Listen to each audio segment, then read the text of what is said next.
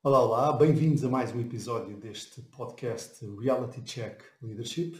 Hoje o meu convidado é Ricardo Ramos e, como é normal, vamos falar de liderança na vida real.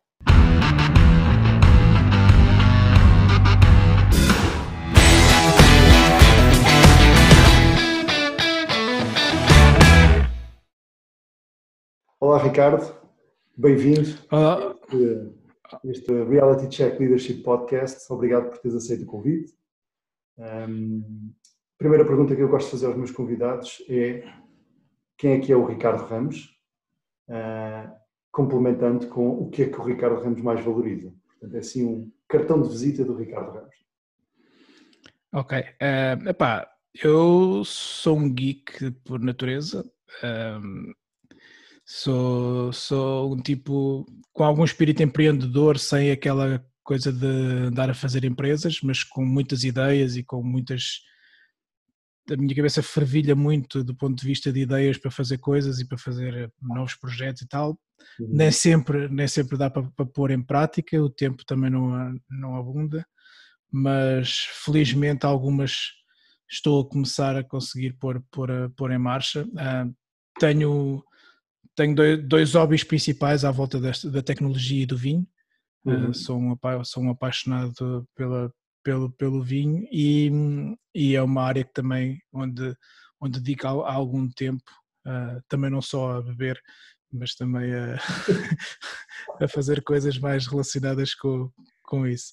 Mas uh, sim, essencialmente é isso. Eu trabalho numa empresa de software, uma multinacional uh, de, de Analytics, de software de Analytics, a Click, um, e, e, faço um trabalho que adoro, que é basicamente aquilo que, que eu faço é, na área de Market Intelligence, analisar o mercado, como é que, quais é que são as grandes tendências do mercado e como é que a Click se enquadra do ponto de vista competitivo dentro desse mercado. É, é ótimo porque permite-me aprender coisas novas, que é uma coisa que eu gosto sempre de estar sempre a aprender coisas novas. Quando a coisa começa a estagnar, eu começo a ficar um bocadinho como comichão. Um, aprender coisas novas, perceber quais é são as grandes, as novas tendências e principalmente uma coisa que me dá algum gozo, conseguir também influenciar de alguma forma uh, o caminho que o nosso produto segue de acordo com, com, as nossas ideias do ponto de vista de para onde é que o mercado vai seguir. E basicamente este é, é o Ricardo. E o que é que valorizas, Ricardo, na tua vida? Quais são as coisas mais importantes para ti? Epá, olha, uma das coisas que eu aprendi a valorizar um, mais recentemente, principalmente desde que estou nesta função, ah, é o tempo para poder estar ah, em casa e em família. Portanto, eu tinha um, todos nós na área das tecnologias trabalhamos muitas horas, horas a mais e temos andamos sempre em reuniões, já tive funções comerciais e portanto anda sempre em reuniões de um lado para o outro. É, é, é muito, é muito complicado. Uh, e, e, agora que trabalho em casa, uh, apesar de ter de viajar bastante, ou seja, faço viagens Uh, isto antes, antes de Covid, não é? Exato. Fazia, exato, fazia muitas viagens, uma vez por mês estava mais ou menos no mínimo dois, três dias fora, mas depois o resto do tempo estava em casa e, e, poder gerir o meu tempo e poder gerir a forma como estou em casa, um, eu eu adaptei-me muito bem a trabalhar em casa, não, não tenho problemas, uhum. não sou daquelas pessoas que depois passam a tarde a ver Netflix, não, não faço isso, não tenho esse hábito e, portanto, consigo organizar-me uh, relativamente bem e permite-me, por exemplo, estar presente para as minhas filhas. A minha filha mais velha, por exemplo, precisava, coincidiu nesta fase eu precisar de andar a ir buscá-la e levá-la à escola e acompanhá-la em algumas atividades. Foi uhum. ótimo para isso e é uma das coisas que mais valorizo neste momento. Uh, e depois também uh, o tempo para poder estar com os amigos e com, com as pessoas de quem, de quem gosto. É uma das coisas que me está a custar agora nesta fase, uh, mas há de passar e devemos de voltar a contactar com pessoas, porque também. E, e sinto uma coisa que, é, que eu acho que é também interessante, que a maior parte das pessoas acha, ah, estou em casa, não falo. o contacto com as pessoas não tem que ser só também presencial. Apesar de eu valorizar muito o presencial, eu acho que não podemos ficar agarrados só a isso e esta, esta fase eu falo com muita gente pelo mundo inteiro hum. todos os dias enquanto estou a trabalhar e portanto isso dá-me um contacto com muita gente, com muitas experiências diferentes e uh, não é a mesma coisa de estarmos a falar uh, cara a cara e de, obviamente que não é, uh, mas substitui um pouco e dá para, para manter alguma sanidade mental nesse, nesse sentido. Portanto, é uma coisa que também valorizo, o contacto com pessoas. Obrigado, Ricardo. E agora que já sabemos um bocadinho quem é que tu és e o que é que valorizas, vamos falar de liderança. Vamos falar de liderança na vida real, que é o que nos traz aqui este, este podcast. e o, desafio que, que eu tenho feito aos meus convidados e que lanço a ti é partilha de exemplos. Exemplos sobre liderança positiva, sobre liderança boa e exemplos sobre liderança fraca ou liderança má. Vamos começar com um exemplo de uma liderança menos positiva, alguma coisa que tenhas sentido que uhum. não é a melhor forma de fazer, e depois acabamos em grande com, uma liderança, com um exemplo de liderança positiva. Ok, ok, parece. Partilha connosco essa história sobre, sobre liderança. Uh, sim, tenho, tenho uma história, uh, uma liderança muito pouco positiva, para ser simpático com, com o termo. Uh, foi numa fase em que estava com, uma, com, com tarefas comerciais e que, e que fui ter que ter uma reunião com um cliente em que ele me disse que tínhamos que reunir às escondidas.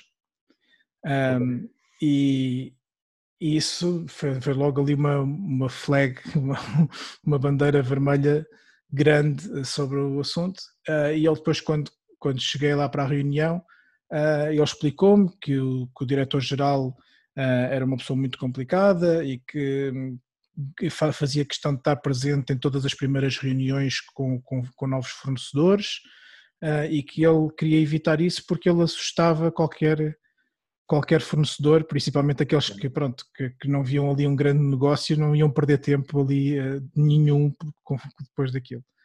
Uh, e estávamos com esta estávamos nesta reunião e e de repente começa, começa a ver alguém a espreitar para dentro da sala de reuniões. Então era exatamente o diretor-geral uh, a entrar pela reunião adentro e perguntar: então, mas isto é o quê? O que é que se passa aqui?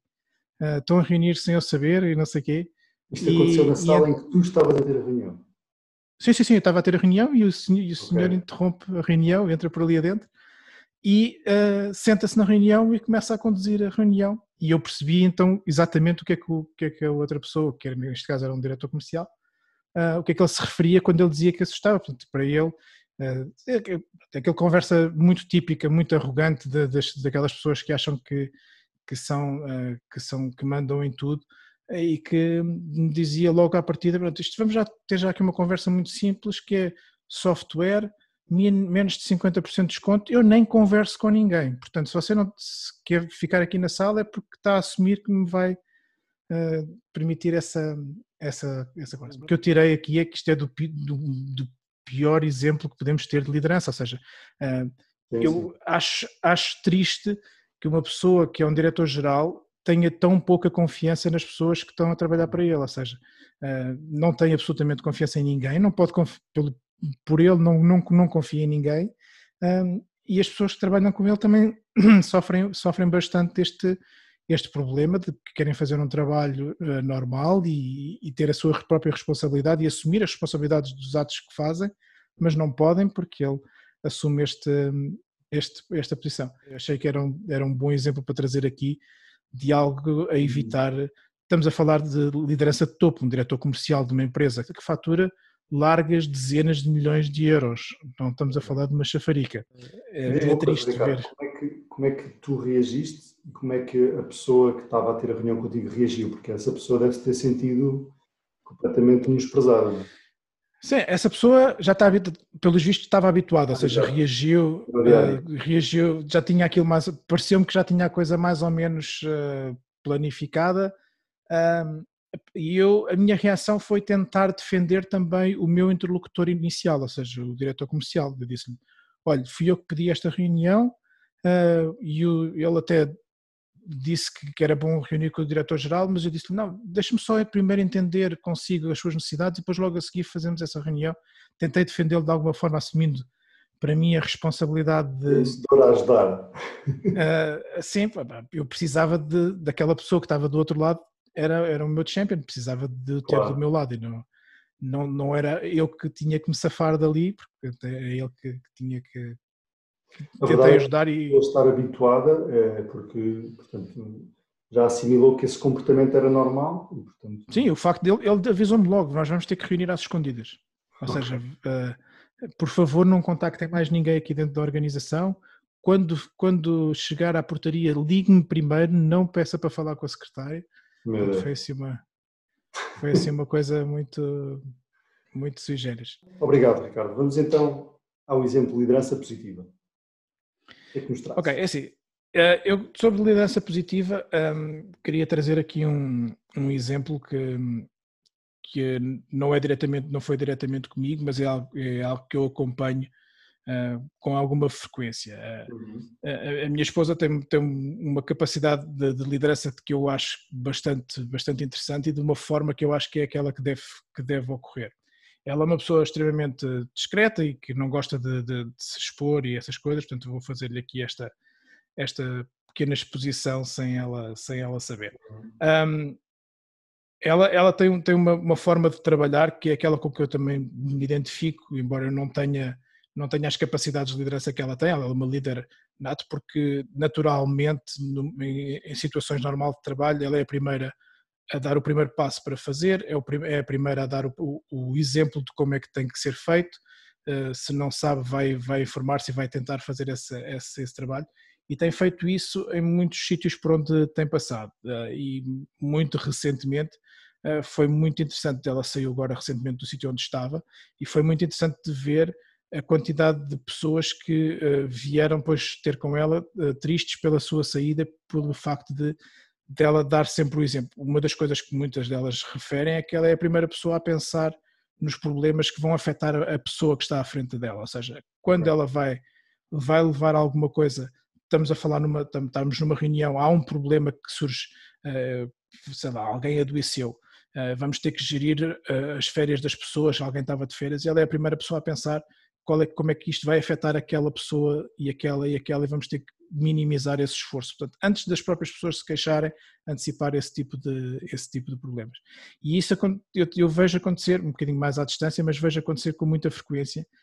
e acho que queria trazer este exemplo no sentido em que se nós conseguirmos ser nós a, a pôr-nos no lugar do outro, uh, e, e, independentemente de com quem nós trabalhamos, se nós trabalhamos com muita gente, uh, com pessoas com grandes capacidades ou com poucas capacidades, uh, se nós nos colocarmos no lugar do outro, temos muito mais facilidade em, em conseguir perceber o que é que a nossa decisão tem de impacto e não uhum. podemos assumir que a pessoa é, é a única pessoa que tem que lidar com esse impacto.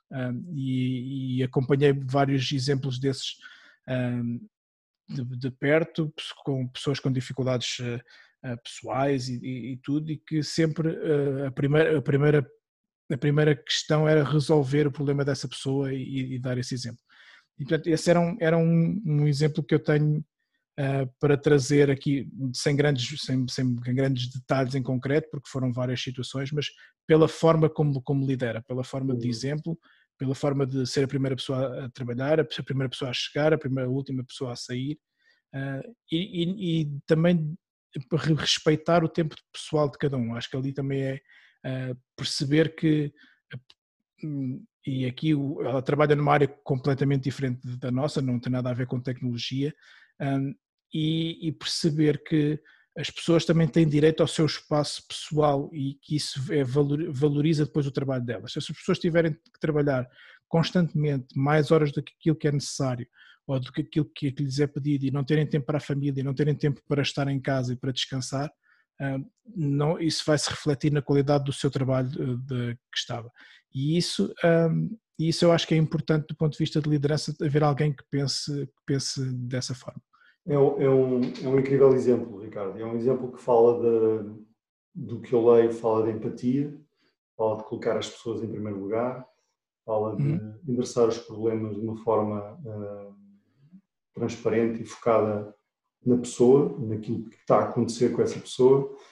Uh, e eu, eu, acho que isso é uma característica essencial num líder. O líder é aquela, na minha ótica, quando há um problema, é aquela pessoa que tem uma capacidade de uh, dissociar o drama que está a acontecer à volta do problema daquilo que nós Exatamente. vamos ter que fazer para o resolver e do que é que ele está a causar nas pessoas que estão a sentir esse problema.